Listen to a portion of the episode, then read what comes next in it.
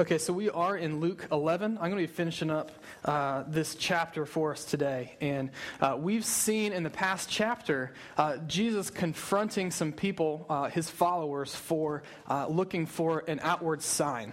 And so, uh, if you'll remember the past few weeks, Ben preaching and telling us about last week was the sign of Jonah.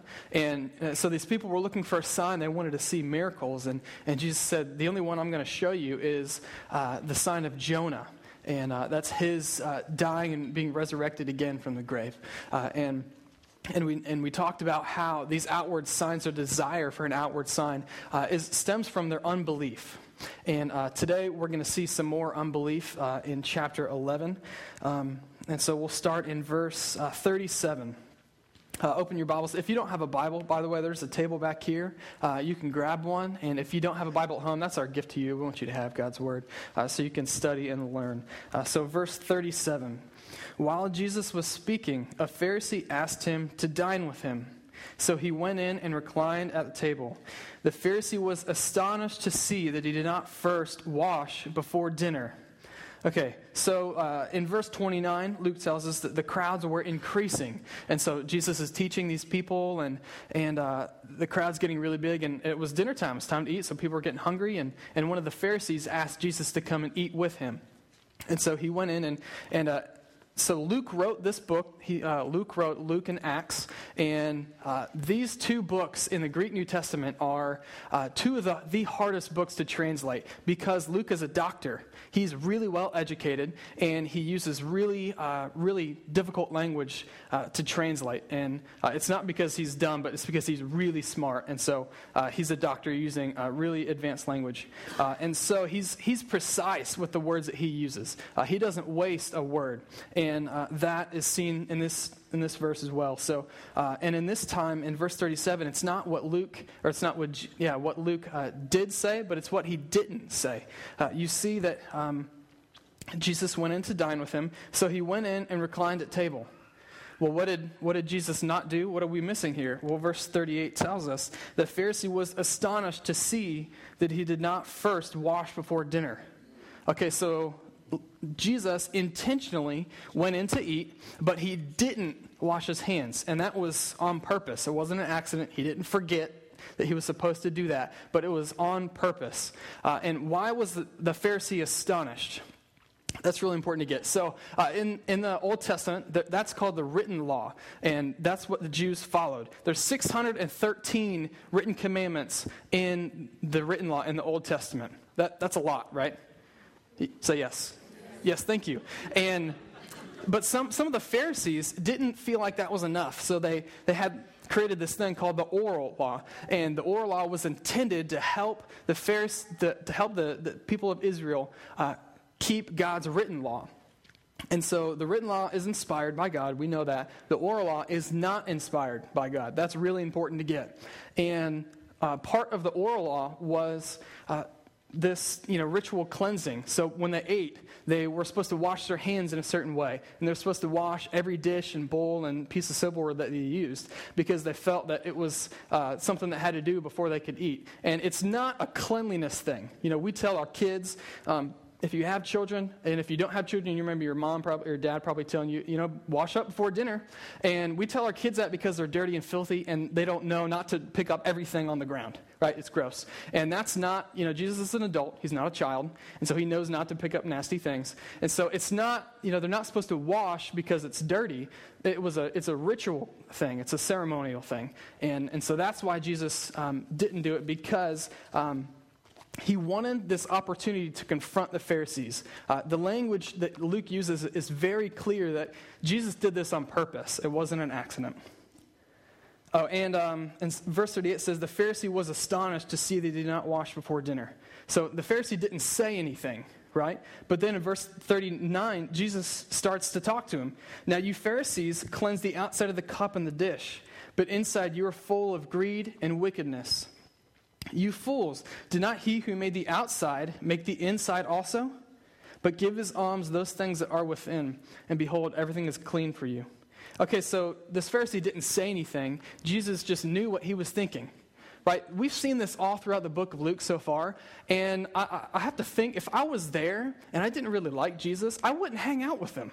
Because, you know, if I'm there and hanging out with him and, and I think something bad, like, he's going to call you out on it. So why would you go and like think like, oh man, this guy doesn't know what he's talking about. I can't believe he didn't do that. Like you're asking to get whooped on by Jesus. Okay, so I don't even know why they go, but they did. So um, God's sovereign. And so, verse 39, the Lord said, Now you Pharisees clean the outside of the cup and the dish, but inside you are full of greed and wickedness. And so, Jesus uses their obsession with the oral law, with these rituals that they were supposed to, use, to do. He uses that as an illustration about them. So, he says, You guys, you love to clean the outside of this stuff that you use, you love to follow these rules, but inside you are full of greed and wickedness. And so um, he's, he's you know, going after them. He's confronting them about this. And uh, again, you know, the, this oral law, they're supposed to wash their hands and the outside and the inside of their dishes as well. But he's using as an illustration to say, you know, the outside is clean. You know, you guys are clean in the outside. You do all the right things, you say all the right things, but inside you are dirty. And so, what he's communicating and what we're going to see in this passage is that Jesus is saying two things. It's not what's on the outside that matters, it's on the inside. And he's going after the second thing is their legalism. They're very legalistic. And we're going to see, you know, Jesus is really going to go after them for that as well. And then he calls them fools. He's in verse 40. You fools, did not he who made the outside make the inside also? And so, fools in, in Scripture, this word means someone who uh, points other people away from God. And so they're fools if they're leading other people astray, which they are. And Jesus is going to tell us a lot more about why they're leading people astray. So he calls them fools. And did not he who made the outside make the inside also? And so, again, using this as an illustration for their own hearts. Like, hey, Jesus made you as a whole person. Like, he made you with the ability to do actions, to, to do things, to do good things for other people. And, but he also gave you motivations. You know, you can do anything, like even if it is what he's about to tell us, give alms, but if it's with the wrong motivation, that you might as well not have done it. And so Jesus tells them uh, in verse 41 But give as alms those things that are within, and behold, everything is clean for you. Okay, so what are alms? That's, that's kind of important to get. Uh, alms are, it's kind of like charity. We don't really use that word a ton anymore, but um, the idea is sort of like charity, but it's, it's not, you know, dropping some loose change in the, the bell ringer at Walmart uh, at Christmas time. Right? It's not giving 25 or 50 bucks to the Red Cross or something like that. Uh, what Jesus is communicating here is that um, an alm isn't just you know this little side thought, but it is intentional and it's really sacrificial because it's almost like he's asking them to, to reach down into the lower you know socioeconomic classes around them, reach down and bring someone up to your own level. Right? That's not something that we can do just you know with some loose change. That takes some sacrifice and that's, that's radical. And then he, he tells them, This is, um, if you do this, behold, everything is clean for you if you give those things that are within. So is, is Jesus saying that if you do these things, you're going to be made clean? Well, no, that's not, that's not what he's saying. The only way, most of the time, the only way that someone is going to make that radical sacrificial offering or alm is if they have a new heart. And that's what that's what the whole thing is about. If you don't have a new heart, you can't do anything with the proper motivations. You know, before we know Christ, we can't do anything that's not sinful, even if it looks like it's not sinful on the outside. You know, you can give to the church, you can, you know, help old ladies walk across the street, you can do anything, but it's not good because your motivations are wrong. You're, you know, either trying to get glory for yourself, you're trying to look like a good guy, or, or whatever it is. But if you don't have the right motivations, if you don't have a new heart, then you can't be made clean, you can't do the right thing. And that's the importance of having a new heart. And then, uh, starting in verse 42, this is, uh, he's going to go into six woe statements. The first three are to Pharisees, and the second three are to the teachers of the law. So, verse 42. But woe to you, Pharisees, for you tithe mint and rue and every herb, and neglect justice and the love of God. These you ought to have done without neglecting the others. Okay, so so this is the first of six, of series of six was, and he's telling them um, the, the big thing that they're missing here, you know, they follow the minutia of the law, every single thing of the law, but they miss the big stuff. Uh, okay, so in the written law, you remember the, the oral and written law. Oral was not inspired, but the written law was inspired. So they were supposed to follow the written law. And, and in that written law, they were supposed to tithe on everything they have. Like, so if you're a farmer and I don't know the conversion rate, I, uh, you know, let's say you make 100, you, you harvest 100 bushels of wheat. Well, 10 of those you're supposed to give to the church, give to God. And that's a tithe, that's a tenth. And that's what they were supposed to do. And these Pharisees took this to the extreme. They went crazy with it. So they had an herb garden, and they would tithe, if they had 10 mint bushes, they would take one of them, all the leaves from that one, and give it to the church. Like, these guys were radical. And they were, they were doing their very best to follow the, the most of the law that they could. But Jesus tells them, um, You neglect justice and the love of God. These things you ought to have done without neglecting the others. So he's saying, Look, you know, it's good that you're tithing all this stuff. That's a good thing to do, but not at the expense of the most important things.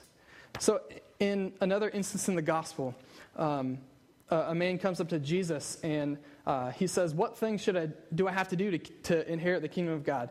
And, um, and he summarizes the whole Old Testament, the whole law, as this uh, Love the Lord your God with all your heart, soul, mind, and strength, and love your neighbor as yourself. These two things sum up the entirety of the law.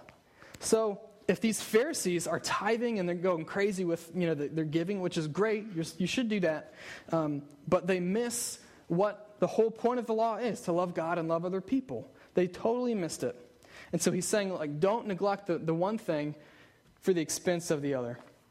Okay, so just a short aside, because it, it, it's come up here. Um, they tithed, right? Well, do we have to tithe? You know, a lot of times you hear churches talk about, you know, give, 10, give God his 10%, that's what he deserves. You know, that's, that's what he tells us to do in Scripture.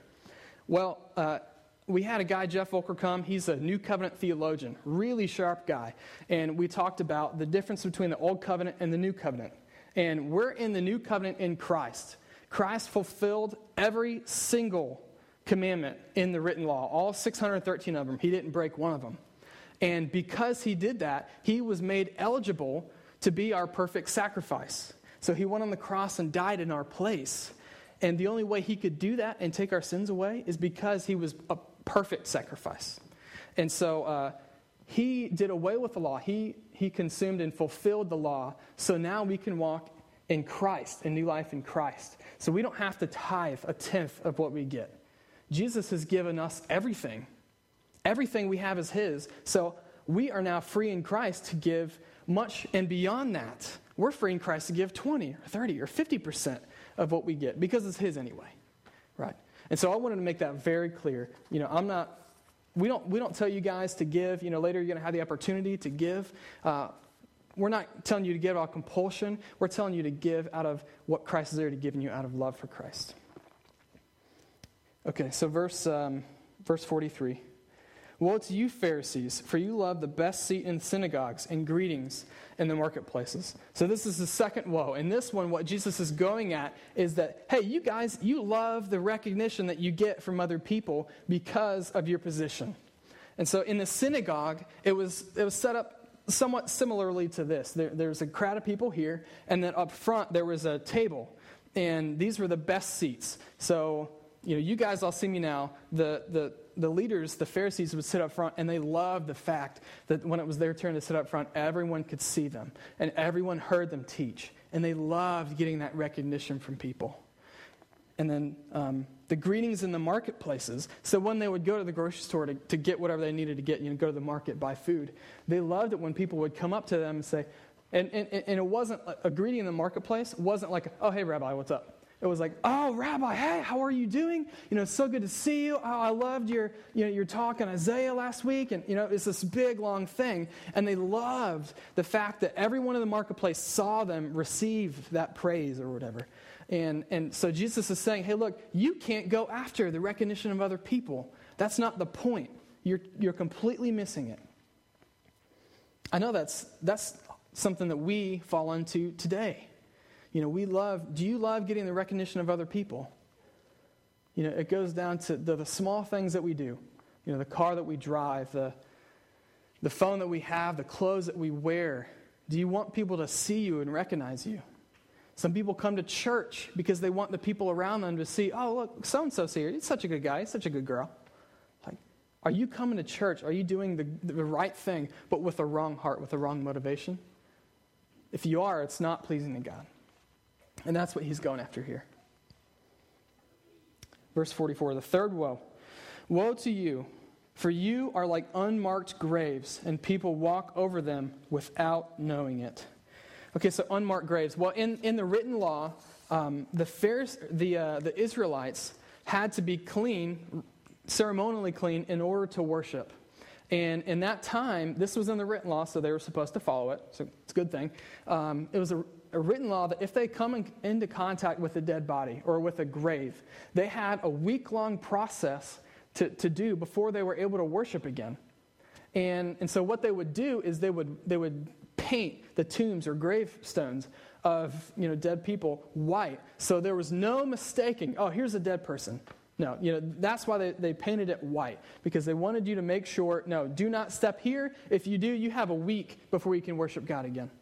And so they, they painted these things. And what Jesus is saying is that, hey, you guys are deaf. You are leading these people astray. You are teaching them wrong things. And because of that, you are making them unclean, and they don't even know it. So you are like unmarked graves and people walking over, and you're making people unclean, and they have no idea what you're doing. As a teacher, as someone who teaches, you know, maybe you're a life leader, it, hopefully everyone here, if, you know, if you're a Christian, will be discipling someone at one time. That statement is the last thing that you ever want to hear, that you're leading people astray. And so that's what he's condemning them for.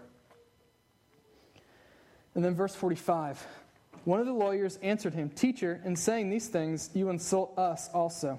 So your Bible might say experts in the law, teachers of the law, lawyers. It's the same thing, and it's not like um, you know you're in court defending, you know, having defending a defendant or whatever. Now this was like someone who aided the Pharisees in in understanding the scriptures and teaching it to the people of God. And so they were they were you know colleagues with the Pharisees. And so there's some experts in the law, some of the friends of the Pharisees, eating dinner. And he said, Hey, Jesus, dude, you're insulting us when you say this stuff too. Duh. Like, yeah, you're doing the same things that these guys are doing too. And, and it's like, you know, in verse 46, Jesus says, Woe to you, lawyers, also. It's like, yeah, you know what? Yeah, I, I was, but now I'm going to point you out directly. Hey, woe to you, lawyers. For you load people with burdens hard to bear, and you yourselves do not touch them, touch the burden with one of your fingers. And so, what's he saying here? He's saying, like, you know, you you, you divide up the law and you give the people all these commandments to, to follow the 613 that were inspired, as well as all the oral commandments that they were supposed to follow.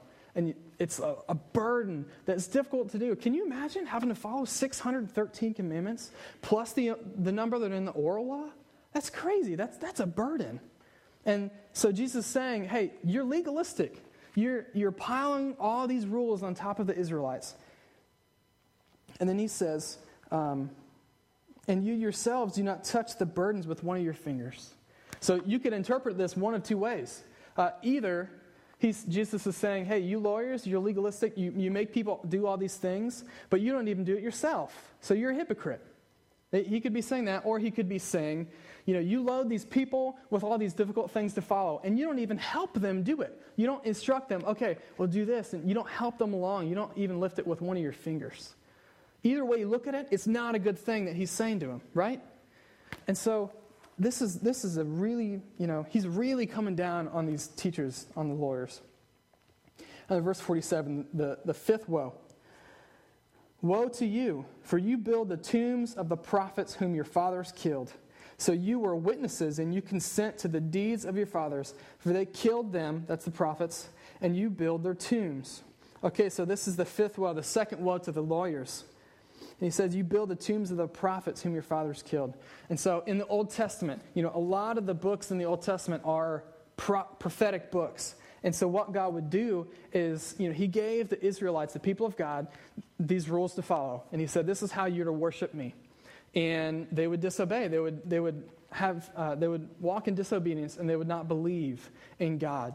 And so, God, in His grace and in His love, sent men, sent prophets to point them back to the one and true God. So they would go and worship these false gods. And God, in His love, sent them prophets to point them back.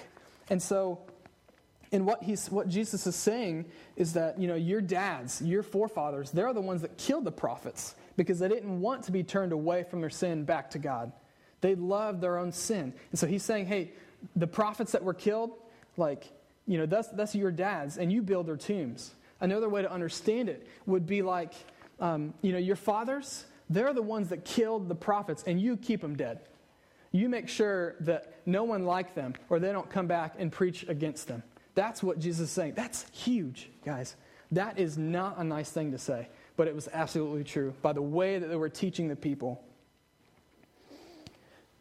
in verse 48 So you are witnesses, and you consent to the deeds of your fathers, for they killed them, and you built their tombs. Verse 49 Therefore, also the wisdom of God said, I will send them prophets and apostles, some of whom they will kill and persecute. Okay, so again, uh, you know, he's, he's saying uh, er, in verse 48, you know, you consent, you stand by, you agree with what your, what your fathers did. And in verse 49, the wisdom of God, this is just another way of saying God in his wisdom. You know, so God, because he loved the Israelites, because he, he knows all, in his wisdom, he sent them prophets and apostles, some of whom they will kill and persecute. So if you look at the, the prophets in the Old Testament, some of them were successful, right? Some of them went and preached against the people of Israel, and the people of Israel turned away from their sin and, and loved God again. But some of them, they hated them. I mean, really, who loves to hear um, hey, you're really messing up. You're seriously in sin right here. Who likes being, who likes getting their sin called out on them? No, and because we're so prideful, we hate it, right? And, and Israelites were no different. In verse 50, so that the blood of all the prophets shed from the foundation of the world may be charged against this generation, from the blood of Abel to the blood of Zechariah, who perished between the altar and the sanctuary. And so what Jesus is saying in the Old Testament, God gave Israel prophets to point them back to the scripture, point them back to the one true God. And some of them were killed, and some of them were persecuted. And all the blood of the prophets who were killed are going to be charged against this generation, the Pharisees and the experts of the law.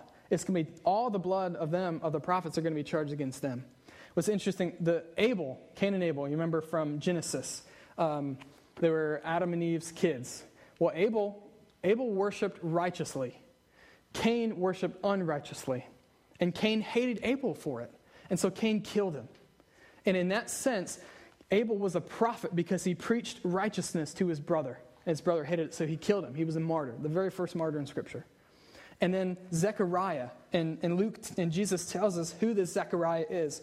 Um, he was the one that died between um, the altar and the sanctuary. And this is probably, and what Jesus is saying, it's the, the Zechariah in Second Chronicles. That's the one he's talking about. And in the Hebrew Bible, in the Bible that Jesus used, um, you can still get it today if you can read Hebrew, um, is that from the beginning to the end. So Second Chronicles is actually at the very end of the Bible.